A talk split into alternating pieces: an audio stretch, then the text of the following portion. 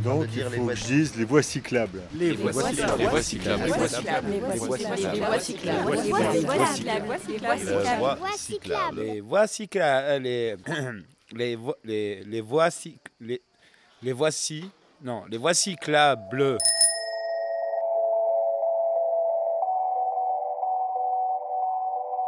Voix cyclable est un podcast de Lucie Chauchat et Virgile Verdi. Nous sommes partis en juin 2022 à vélo, à la rencontre de celles et ceux qui portent des projets agricoles et culturels en milieu rural.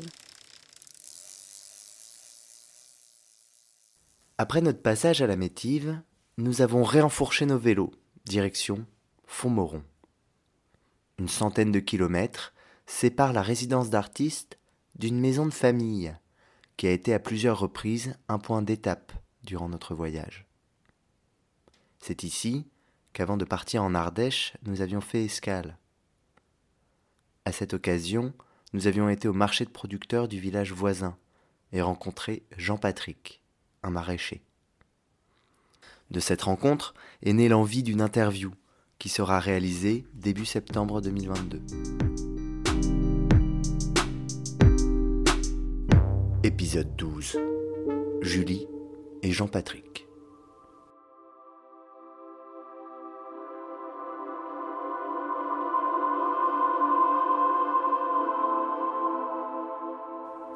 Julie et Jean-Patrick se sont installés en 2015 à côté de Liglet, un village de la Vienne. Petit à petit, inspirés par leurs expériences et leurs lectures, ils mettent en place une exploitation maraîchère sur sol vivant, le cri du radis. Ils racontent ici avec force, humour et tendresse leur parcours et l'évolution de leur projet. Bonne écoute!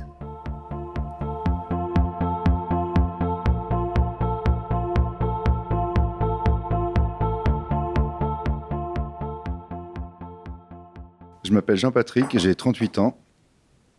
Et voilà, je suis euh, agriculteur. Alors ici, on est à Pecot, entre l'Indre et le Poitou, à la limite du Berry, le long de la Benaise, une petite vallée. Et c'est une zone euh, assez bocagée. C'est resté quand même euh, une belle campagne. On est dans la cuisine de la maison. C'est une ferme qu'on loue depuis 7 ans. On loue un, petit espace. euh, Il y a la maison, la ferme et un hectare et demi attenant. Comment j'en suis venu ici?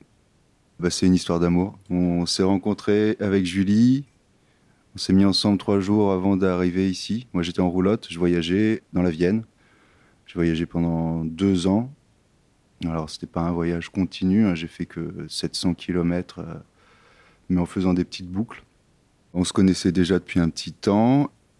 Bon, on s'était croisés, euh, je crois que la première fois, c'était une association de chevaux de trait. on s'était croisés là, et puis il s'est passé plus d'un an avant qu'on se revoie, et puis petit à petit, après, on, a pris contact. On s'est mis ensemble, et puis je suis arrivé ici avec euh, la roulotte et les deux comptoises. Les comptoises, c'est des juments de trait, parce qu'il y avait quelqu'un que je connaissais ici pouvait me donner des conseils euh, pour euh, mieux euh, mener mon voyage en roulotte. Et quand on est arrivé, il déménageait. La maison se libérait et puis ça a été le coup de cœur.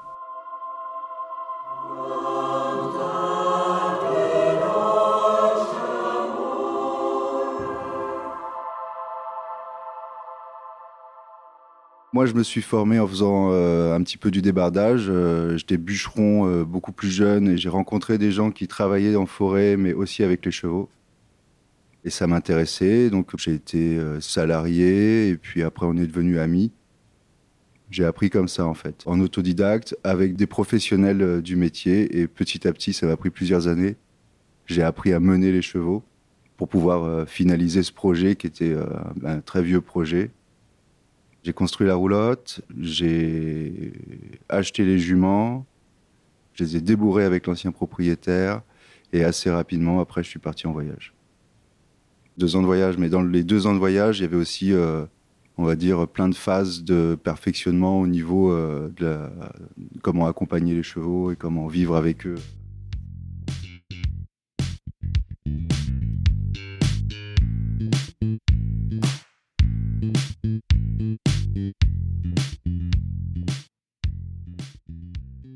Moi, c'est Julie, j'ai 35 ans, je suis maraîchère depuis 5 ans, euh, officiellement. J'ai euh, fait pas mal d'études. Après mon bac, je suis partie à la fac, ça me l'a pas fait. Du coup, j'ai arrêté, j'ai retravaillé. Et ensuite, j'ai repris des études en aménagement paysager. Du coup, là, je suis arrivée dans un domaine où j'ai découvert euh, plein de choses qui m'ont plu.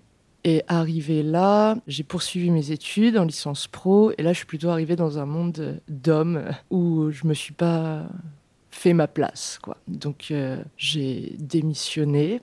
Et ensuite, euh, j'ai rattrapé des études dans la protection des espaces naturels. Et là, j'ai rencontré des gens, plutôt des amis, qui m'ont appris plein de choses. Ils m'ont sensibilisé à la nature, quoi.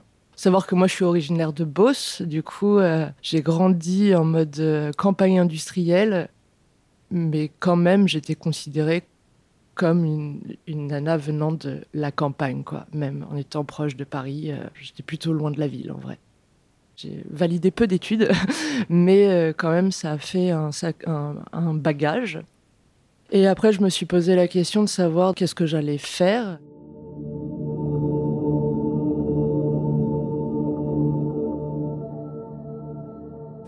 Le fait de travailler pour des associations, enfin où j'ai pu faire des stages, des choses comme ça qui m'ont beaucoup plu, mais peu de projets arrivent à terme. Donc euh, je me suis dit que le meilleur moyen pour pouvoir euh, faire quelque chose de vraiment utile, c'était d'accéder à la terre, sachant que de là où je viens, euh, accéder à la terre, c'est pas quelque chose d'évident. Par la force des choses, j'ai récupéré une année de BPREA, du coup euh, en maraîchage bio. Et arrivé là, j'ai fait un stage en traction animale. Du coup, j'étais sur Orléans et à partir de là, je suis venue faire un stage à Montmorillon. Et j'ai rencontré le formateur qui, lui, m'a proposé de venir m'installer chez lui. Donc, euh, j'ai retravaillé et à l'usine pour pouvoir euh, composer un pécule, pour pouvoir me lancer. Et euh, un an après, en 2014, je suis venue m'installer dans la Vienne, chez ce type. J'y ai fait huit mois. Ça a permis de faire mes armes, en fait. Et euh, entre-temps, j'ai rencontré JP. Et à partir de là, bah, on s'est recroisés. Et on est arrivé à Peco, du coup, en 2015.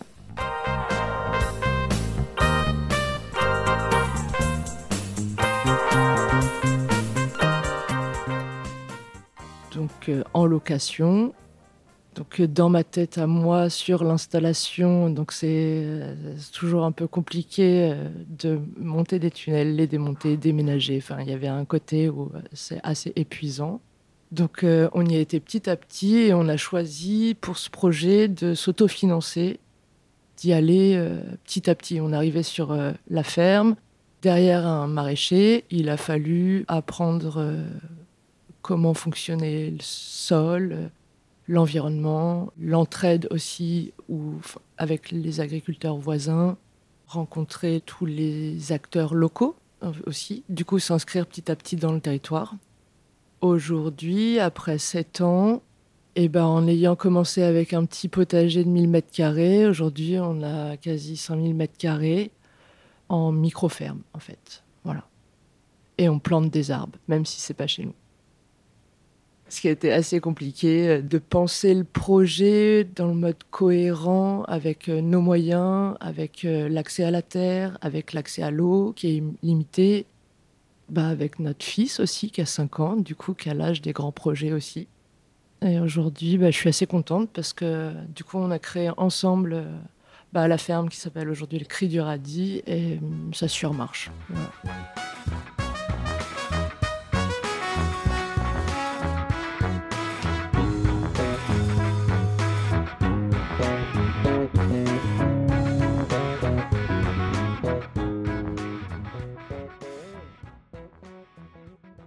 Du coup, la micro-ferme, je me suis pas laissé euh, embrigader, on va dire que j'ai pas fait les aides à l'installation. Malgré toutes les démarches que j'avais pu faire, ça m'a permis de me faire un carnet d'adresses, si tu veux.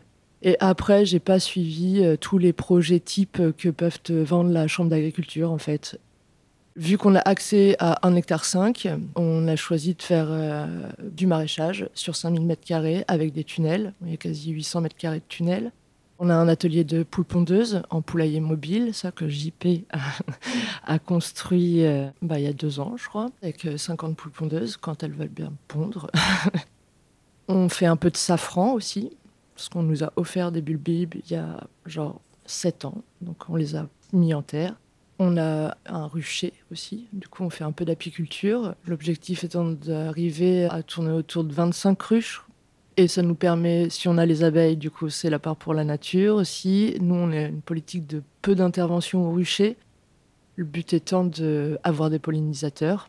Et puis bah, on a la chance que ça fonctionne bien et qu'on se trouve dans un environnement où les abeilles, elles, elles sont bien présentes. Et donc ça nous fait aussi avoir une gamme de miel, de pain d'épices, euh, enfin de produits dérivés de la ruche en fait. Et du coup, bah, les euh, volailles, en étant poulailler mobile, ça permet de pouvoir passer derrière les cultures. Et tout ça, ça fait que bah, sur un hectare 5, malgré tout, aujourd'hui, après 5 ans d'autofinancement, je pense que l'année prochaine, je pourrais réussir à me tirer en salaire pour deux. Ce serait l'objectif.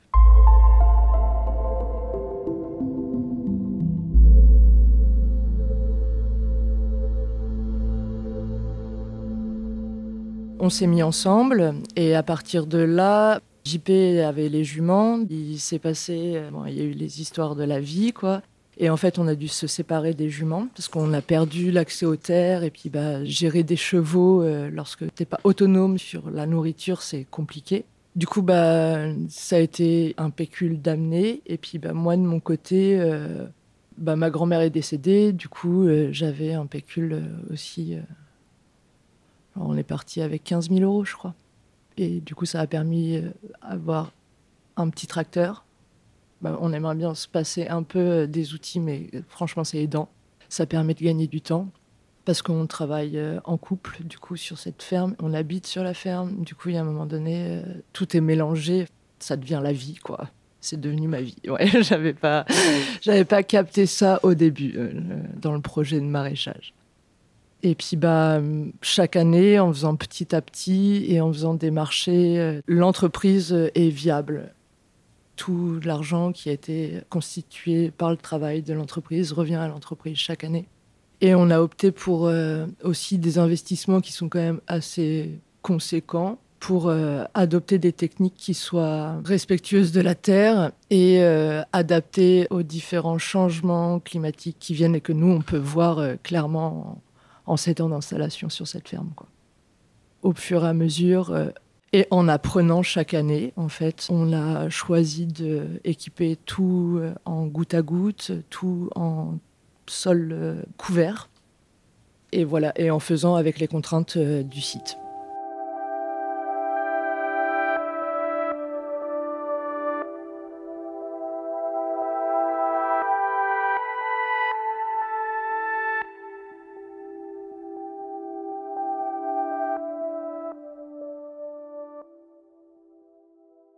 Ça a été un apprentissage. Euh, on s'est quand même donné deux ans en arrivant ici. Les deux premières années, on ne s'est pas installé en maraîchage. On a appris à se connaître, on a appris à connaître le sol, la terre, le biotope, et puis un petit peu euh, les débouchés potentiels au niveau professionnel sur le projet de maraîchage.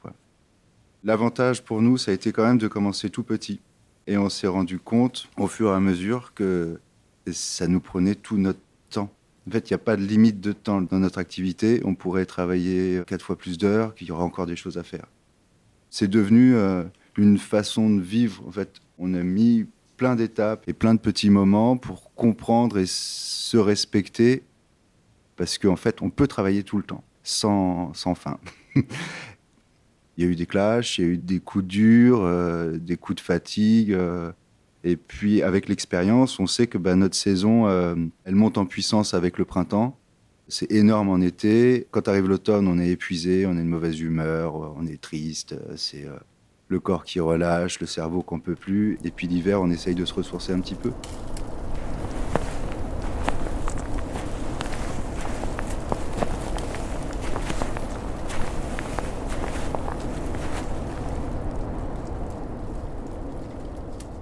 Après, euh, vivre ensemble, ça demande de communiquer, de faire des concessions, euh, d'apprendre à se connaître de mieux en mieux, de plus en plus.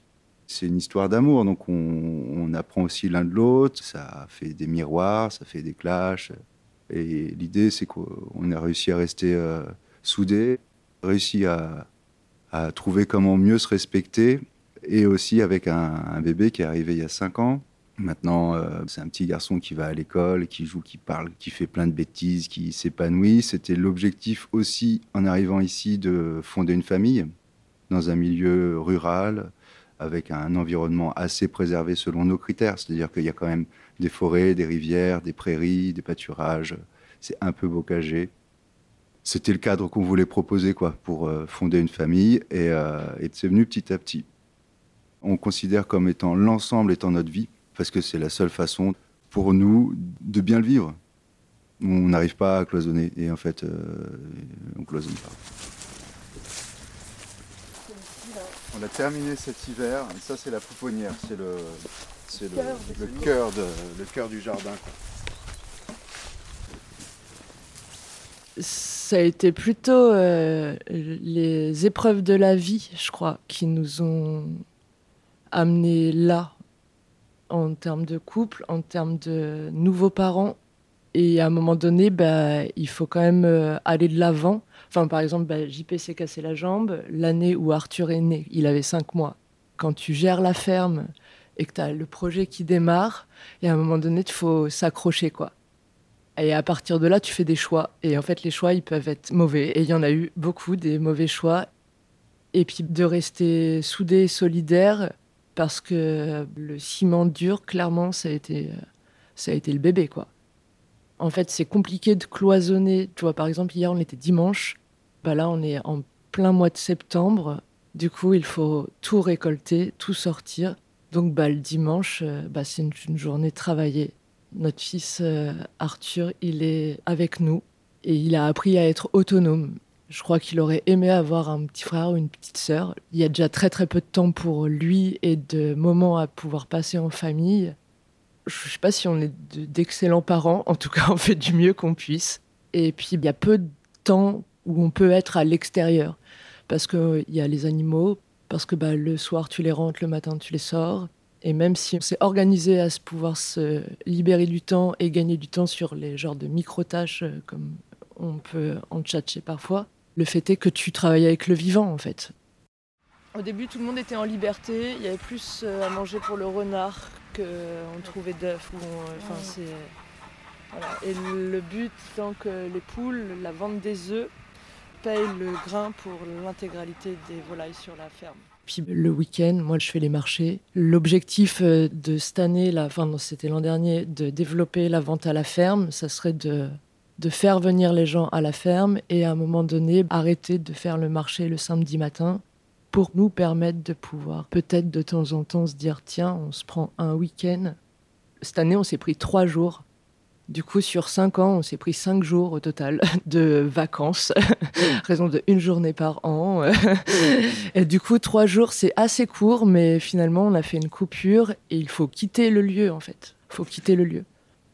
Et en même temps, le fait d'avoir la ferme et les terres attenantes et de travailler sur place, ça fait que es on est beaucoup plus euh, à même de pouvoir euh, gérer au mieux les arrosages, les récoltes.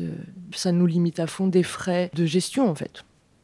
Tout est sur le site et du coup c'est accessible à pied. Donc euh, bah, c'est là où c'est compliqué aussi la limite parce que bah, tu ne rentres jamais chez toi, tu es toujours sur ton lieu de travail mais en même temps tu es beaucoup plus réactif.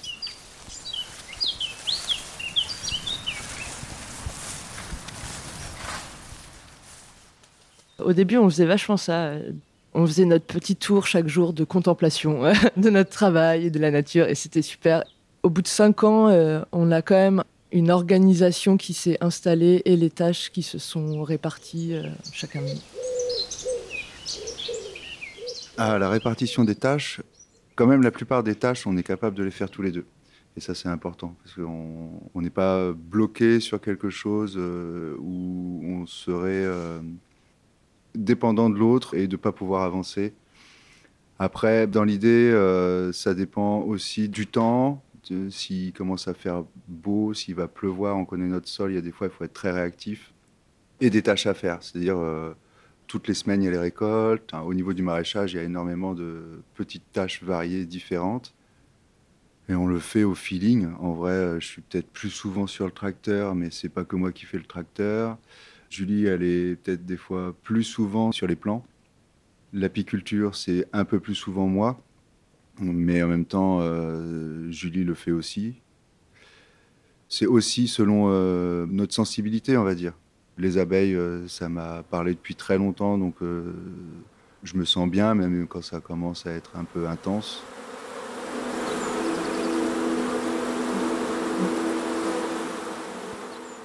Et après, ça dépend euh, aussi, par exemple, euh, si notre fils il est disponible, on peut se mettre tous les deux à travailler beaucoup. S'il n'est pas disponible, on va passer chacun notre tour du temps avec lui, à lui proposer un petit peu autre chose que juste de voir ses parents qui bossent euh, tout le temps, tout le temps, quoi. Puis selon nos fatigues, il des fois, il y en a un qui est naze, ben il fait des tâches un peu moins éprouvantes.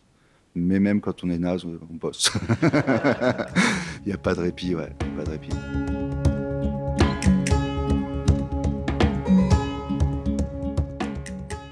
Le système qu'on a, c'est si tu te lèves pas et que tu y vas pas, potentiellement ton étal, t'as rien dessus, du coup t'as pas de rentrée d'argent. Et clairement, c'est pas l'objectif, quoi. Puis bah il y a tout aussi euh, le côté euh, maison. Euh. Arthur qui va à l'école, du coup ça ça donne un nouveau rythme, ça aide aussi à s'organiser. Par exemple, pour les semis, on est à fond sur le calendrier lunaire et du coup, ça aide à organiser aussi les période de semi-plantation, euh, petit à petit, euh, à trouver les choses du quotidien qui font que ça avance euh, et que ça devient beaucoup plus simple. JP fait très bien à manger, du coup, c'est lui qui le fait plus souvent.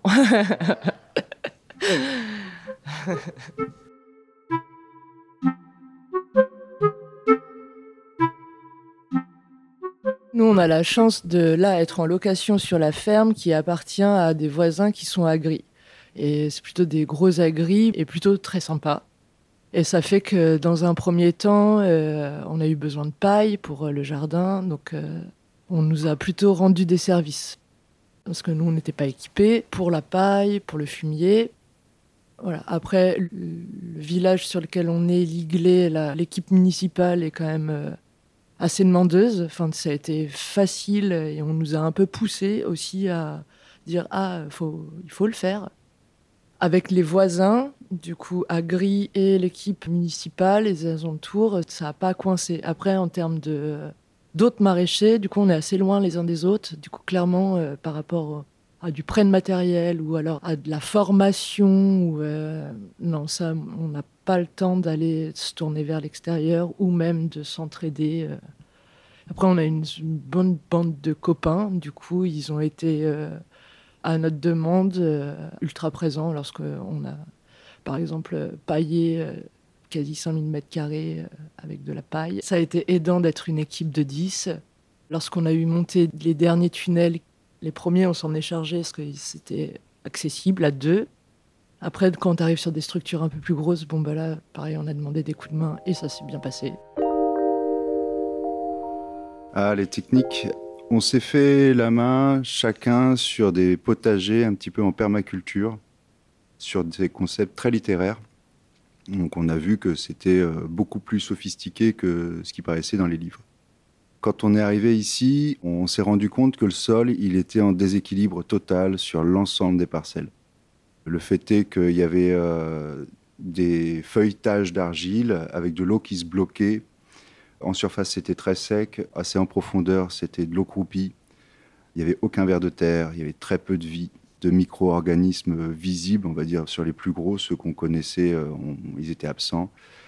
Donc on a repris les bouquins, on a fait des essais. Donc les premières années et euh, les deux premières années, c'était un potager familial, du coup il n'y avait aucune vente, aucun commerce, ce n'était pas une activité pro.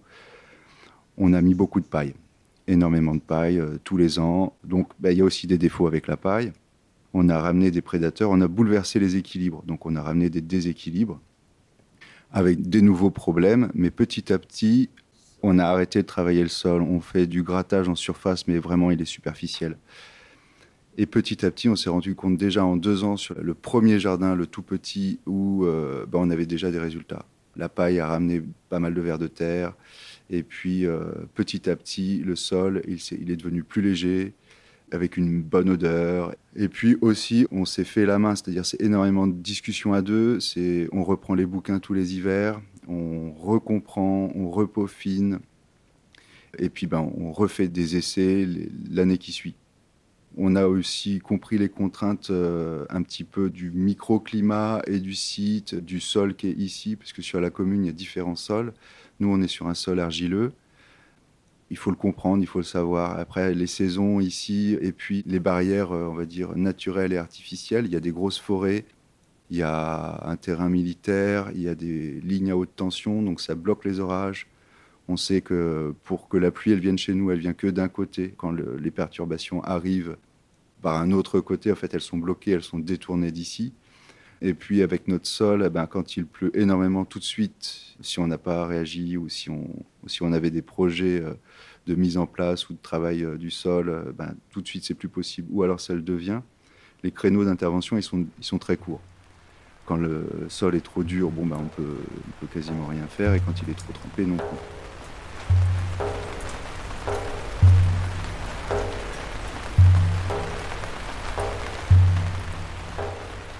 Après, pour pouvoir aussi transformer tout ça en une activité pro, on s'est rendu compte que pour nous, la permaculture, c'était devenu beaucoup trop compliqué.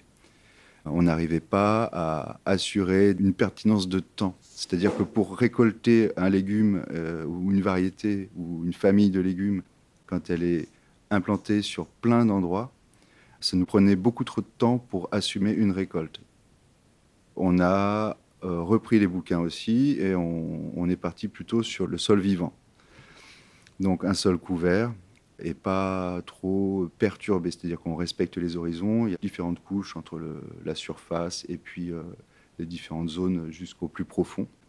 Petit à petit, avec l'entreprise qui se développe et puis les rentrées d'argent qui commencent à être un petit peu mieux, on a acheté des bâches pour remplacer la paille. Donc c'est de la toile tissée on s'est rendu compte que pour un tout petit jardin, l'eau, euh, c'était flex, mais euh, maintenant que c'est beaucoup plus grand, en fait, on a un accès à l'eau qui est limité, c'est juste le puits. Et on n'a pas non plus envie d'avoir de l'eau euh, comme si elle était sans fin et illimitée. On a choisi de s'adapter en fait avec les ressources qu'on avait sur place. Donc bah, très vite, on s'est rendu compte que pour pouvoir maintenir vivant euh, toutes nos cultures, bah, le goutte à goutte, euh, c'était le meilleur choix. Après, bah, c'est onéreux, c'est un investissement.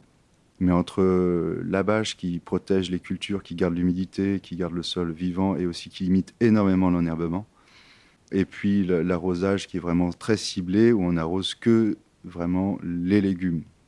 Ça nous permet de trouver l'équilibre, parce que clairement, l'arrosage, s'il n'est pas automatisé, ou en tout cas euh, fait euh, de façon euh, fonctionnelle, c'est trop de temps. Le désherbage, c'est trop de temps. Sur un petit jardin, on arrivait à faire le tour. bon, on désherbe ici, à la fin de la semaine, on est arrivé là, et puis, puis quand on a tout désherbé, il faut recommencer de l'autre côté. On arrose toujours, tout le temps, l'arrosoir, etc. C'est ludique, mais c'est pas, c'est pas pertinent quand on est sur une grande surface.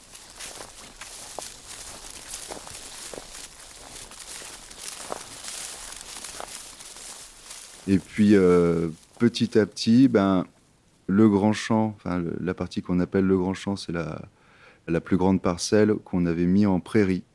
Donc on a fait des sursemis euh, aussi pour euh, ramener plus de diversité au niveau des plantes et en observant aussi les plantes, comment elles réagissent. Donc il y a des parties qui sont très tassées ou qui l'étaient, des parties qui étaient plus souples, des parties qui étaient séchantes. Et ça, les plantes, elles l'indiquent en fait. On a petit à petit en ramenant de la matière organique, donc c'est principalement la paille, un peu de fumier quand on a eu accès, ben ça corrige petit à petit, on va dire ça favorise une transformation du sol qui est propice au maraîchage. En vrai, le maraîchage, c'est il y aurait plein d'autres plantes qui pourraient pousser, elles pousseraient très bien, mais nous, on a choisi d'y mettre des légumes. Il y a des choses qu'ils n'aiment pas. Et pour pouvoir euh, réussir à produire un peu plus, un peu mieux, on a aussi beaucoup réfléchi sur les variétés. Les variétés, chaque légume, il y a plein de variétés. On a découvert celles qui se plaisaient chez nous. Et ça, c'est des échecs et des réussites et plein de tests. On achète euh, des graines, on a acheté des graines quasiment toutes les années. On essaye de récolter nos semences. Donc il y a des légumes sur lesquels on a des bonnes réussites, donc on n'achète plus les semences. Il y a des légumes où on s'est rendu compte, quand on est trop dans le jus, en fait, on réussit pas les, les cueillettes de semences, où on n'est pas au taquet. Enfin, on aimerait pouvoir tout faire, mais on n'y arrive pas. Donc on fait les deux. On fait nos semences et on en achète aussi. C'est du complément. Et puis, comme on propose du plan à la vente, on la première année, on récolte nos semences. L'année qui suit, on fait des tests. Donc, on sème nos semences et on les cultive pour voir les résultats. Savoir si euh, c'est pas hybridé, si ça pousse, si ça produit des légumes. Ce qui nous permet que l'année suivante, on peut commencer à proposer certaines variétés qui sont issues de nos semences à la vente. Parce qu'on trouve que la démarche, elle est pertinente, mais ça, c'est idéologique, quoi adapter les semences au territoire et puis se réapproprier en fait le, vivant quoi.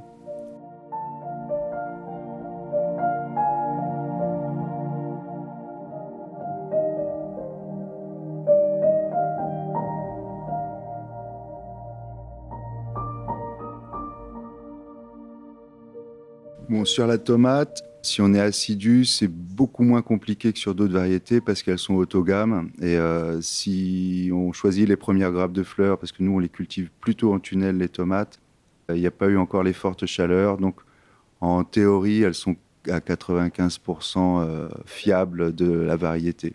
Après, l'idée, c'est quand même d'essayer de s'autonomiser et déjà d'accéder au savoir-faire. L'objectif plus lointain, euh, il sera d'être autonome sur nos variétés, nos semences. Ça demande encore à, beaucoup apprendre. Mais c'est vrai que peut-être légalement, on va dire, on ne devrait pas pouvoir nommer euh, les variétés. Euh, mais voilà, c'est de la semence paysanne. Et d'ailleurs, nous, les semences qu'on achète, c'est uniquement des semences paysannes sur des variétés anciennes. C'est reproductible. Et puis, malgré tout, c'est quand même un gros business. C'est des grosses boîtes qui sont derrière, qui se monopolisent, euh, enfin, qui prennent euh, possession en fait euh, des semences. Quand j'étais petit, moi, mes grands-parents, ils faisaient du jardin, ils faisaient tout eux-mêmes. Alors, c'était un petit jardin potager familial, mais ils n'achetaient pas semences. Et puis, ça se faisait pas, en fait. Ils s'échangeaient les semences les uns les autres entre voisins ou dans les familles. Mais en fait, ils plantaient leurs légumes. Après, ils n'avaient pas 15 000 choix. Il y avait une variété de petits pois, une variété de salade, deux variétés de tomates peut-être, une seule variété de pommes de terre. Mais en fait, ils étaient autonomes. Ils n'avaient pas besoin de l'industrie et des grosses boîtes pour pouvoir euh, assurer leur alimentation. Et de ce que j'ai lu, de ce que j'ai pu comprendre, malgré tout, euh, dans les variétés anciennes, en fait, c'est riche en nutriments. Alors, c'est sûr, peut-être on n'a pas les calibres, on n'a pas euh, les standards des magasins, mais c'est pas ce qu'on recherche. Et puis, bah, il y a des vrais goûts, un vrai plaisir à consommer des choses qui sont authentiques. Et c'est sûr qu'au niveau de la présentation des légumes, au début, bah, on se confrontait au regard de certains consommateurs qui étaient habitués aux, standards des magasins. Après, euh, c'est une pédagogie aussi qu'on amène petit à petit. Et puis, bah, les gens y reviennent, ils voient qu'il y a des saveurs qui sont présentes dans ce qu'on fait, qui sont clairement absentes euh, dans les standards des magasins. Et puis, plus il y a de variété, plus il y a la multitude des choix pour la nature de faire des réussites.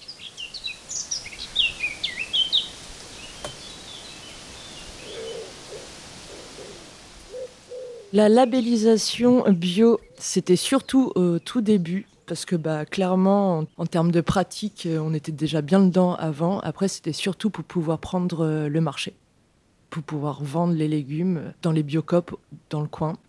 Et moi, quand je me suis installée ici euh, et que je suis arrivée en 2014, en fait, j'ai rencontré euh, Laurence, du coup, qui euh, a la Biocop Canal Citron à Montmorillon.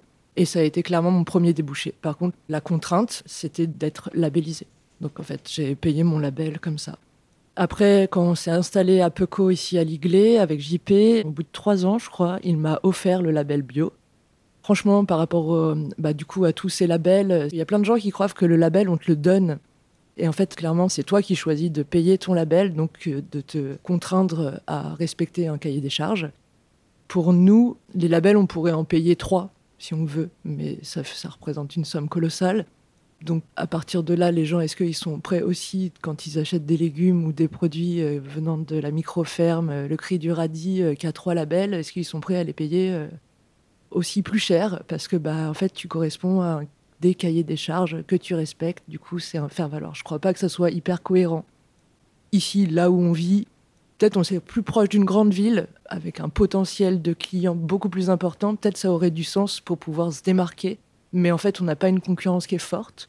Ce qu'on fait, on le fait avec le cœur et du coup avec les pratiques qui sont euh, plus poussées que ce que propose le cahier des charges euh, du label bio euh, maintenant, qui est même plus français, mais qui s'est lissé sur l'Europe. Du coup, il est encore moins contraignant que celui que j'avais pu avoir il y a dix ans. On a choisi de ne pas labelliser les abeilles parce qu'en fait, euh, lorsque tu veux obtenir de la cire bio, ils vont piller tous les vieux ruchers euh, d'Afrique du Nord pour tirer de la cire euh, dite impeccable et nous les revendre, nous, en mode ça, c'est de la cire bio. Donc, on n'a pas voulu labelliser le rucher pour tout un tas d'incohérences en fait. Et par contre, il est mené euh, de façon euh, beaucoup plus respectueuse selon nous que ce qui nous est demandé si jamais on l'avait fait labelliser. Et pareil pour euh, l'intégralité des volailles, on s'est renseigné pour la poule pondeuse, du coup faire de l'œuf bio. Et dans ces cas-là, on avait déjà, nous, avant ça, bah, nos reproducteurs et puis notre petite cheptelle du coup les pecotoises, celles nées à la ferme. Et en fait, il fallait abattre tout le monde, faire naître euh, en couveuse des lots, et à partir de là, euh, les volailles auraient pu être labellisées. Ou alors, euh, tu as envie de partir tout de suite avec un cheptel de poules pondeuses, du coup tu les achètes, mais sachant que ça fait marcher la machine, mode bah, tous les poussins nés mâles qui sont issus de poules pondeuses sont broyés vifs. Enfin, voilà, pour tout plein de raisons.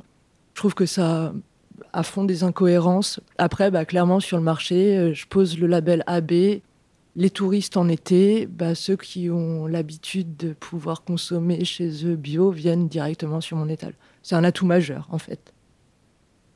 Là, sur la petite route sur laquelle on vit, on a mis un tout petit panneau. Euh, on n'a pas affiché qu'on faisait euh, de l'agriculture biologique peut-être dans nos campagnes, le fait d'afficher bio alors que tout le monde fait son potager à sa façon, si tu l'affiches en grand, c'est encore mal vu. Et il y a des gens clairement qui le fuient. Faut savoir pourquoi.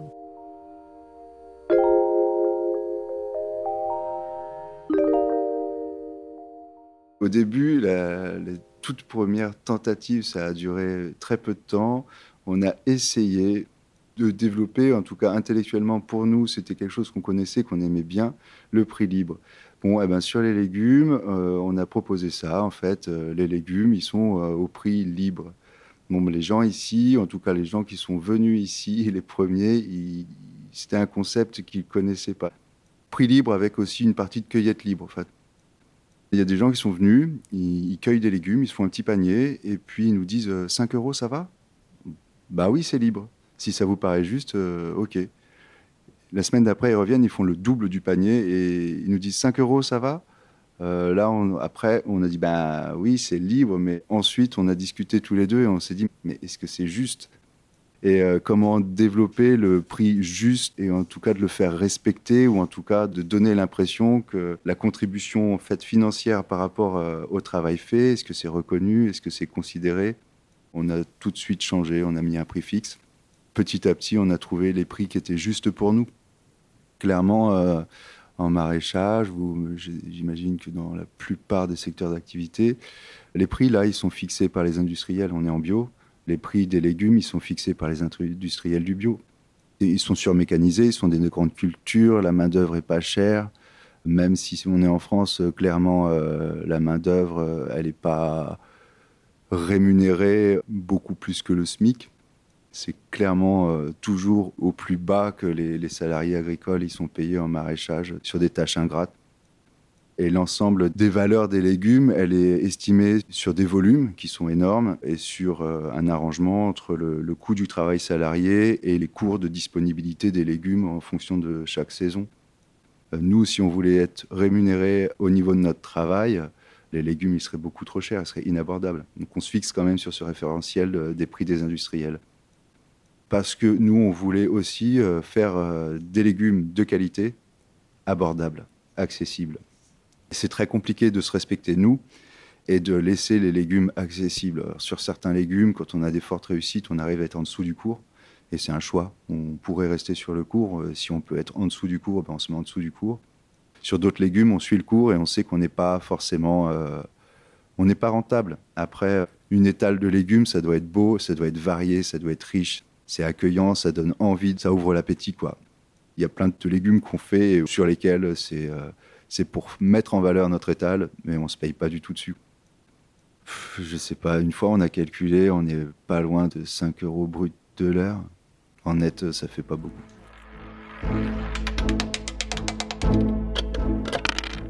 On aime dire qu'on est passionné, mais c'est vrai. mais il y a un moment donné où, euh, et aujourd'hui, cinq ans après, il y a une clientèle vraiment.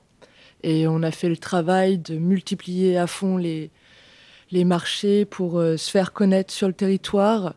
Et dans ce qu'on propose, bah, ça a eu une effervescence en fait. Les gens viennent et la vente à la ferme se développe euh, à grands pas. J'aurais pas imaginé que ça aurait pu autant euh, décoller d'un seul coup.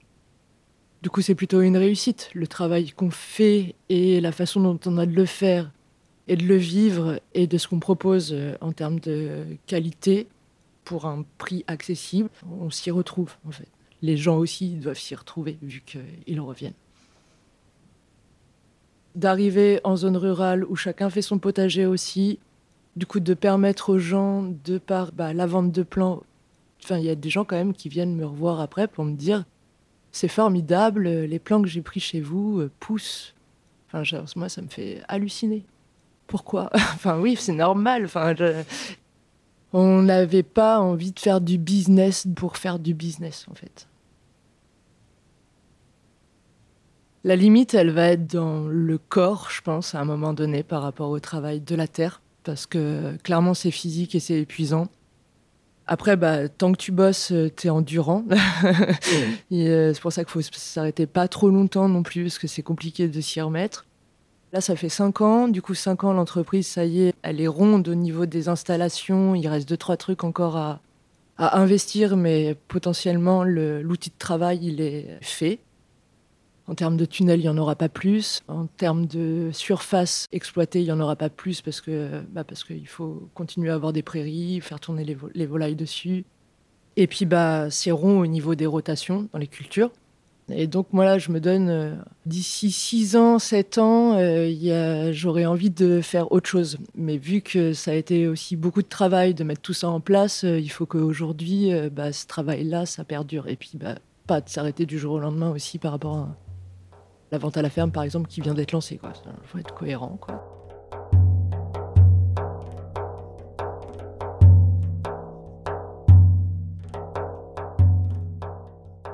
Et après, bah, dans l'idée, on aimerait rester ici. Après, la ferme est quand même assez vétuste. On verra ce qui l'en viendra. Mais on aimerait rester habité ici. Et on a d'autres projets. Donc, euh, on aimerait mettre en place des repas de producteurs, du coup de faire des repas de producteurs et d'avoir des tables.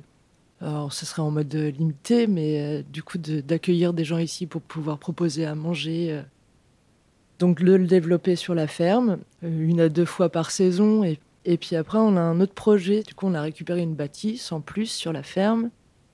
Et on aimerait mettre en place une friperie, du coup, vêtements de seconde main. Voilà tout ça dans un objectif de cohérence sur le territoire, d'accéder à des services en milieu rural avec une société qui est un peu euh, tangente. On sait que tout ça, c'est beaucoup de temps qu'on met, mais on a envie de proposer de la solidarité après, bah, c'est aussi une question d'éducation et de cohérence par rapport à ce que nous propose euh, le monde dans lequel on vit et de ce que nous, on a comme vision. Et en fait, on a la chance d'avoir eu des propositions sur lesquelles on s'est positionné, en fait. Le travail de friperie, c'est aussi un gros job. Et on peut bien s'en rendre compte parce que bah, du coup, on a un stock de fringues euh, on a une vieille bâtisse à restaurer, euh, mais on a très peu de temps. On a toujours cette bande de potes qui est super, mais bah, voilà, chacun a sa vie aussi. On aurait aimé que ça soit fait pour euh, septembre 2022. Finalement, peut-être que ça va prendre encore un an, voire deux ans. Puis en même temps, le monde, n'est pas encore effondré, donc on se dit qu'on a encore un peu de temps. voilà.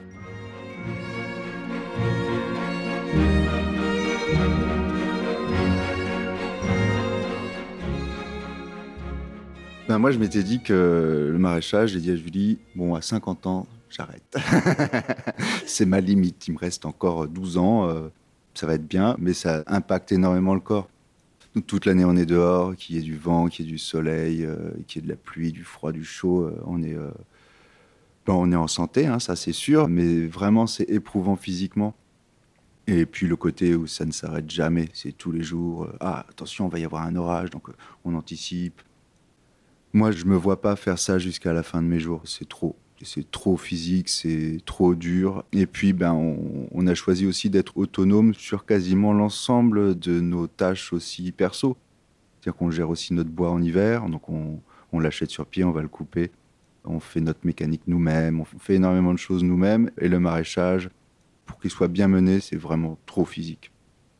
Donc on a ce projet de friperie, donc c'est une ouverture aussi avec euh, toutes les, démarches intellectuelles euh, qui nous, nous, motivent sur la solidarité, sur le, le seconde main, sur le réemploi.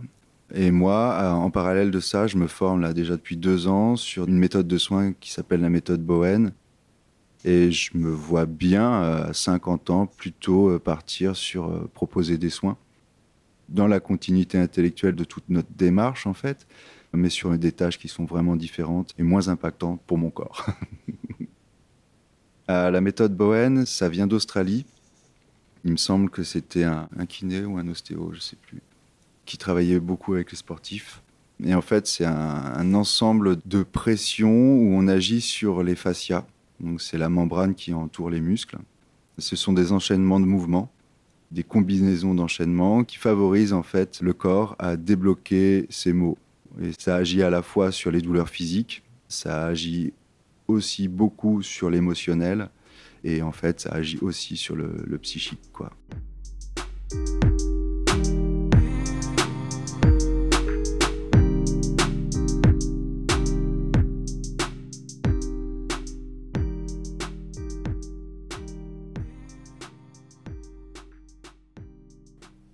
Merci à Julie et Jean-Patrick pour leur énergie communicative et leur transmission. Merci à vous. C'était le dernier épisode de la saison. Merci à toutes les personnes qui ont croisé notre route durant ce voyage. Toutes celles qui nous ont accordé un peu de leur temps pour que nous réalisions ces interviews. On espère que ça vous a plu. À nous, beaucoup. À bientôt pour une deuxième saison.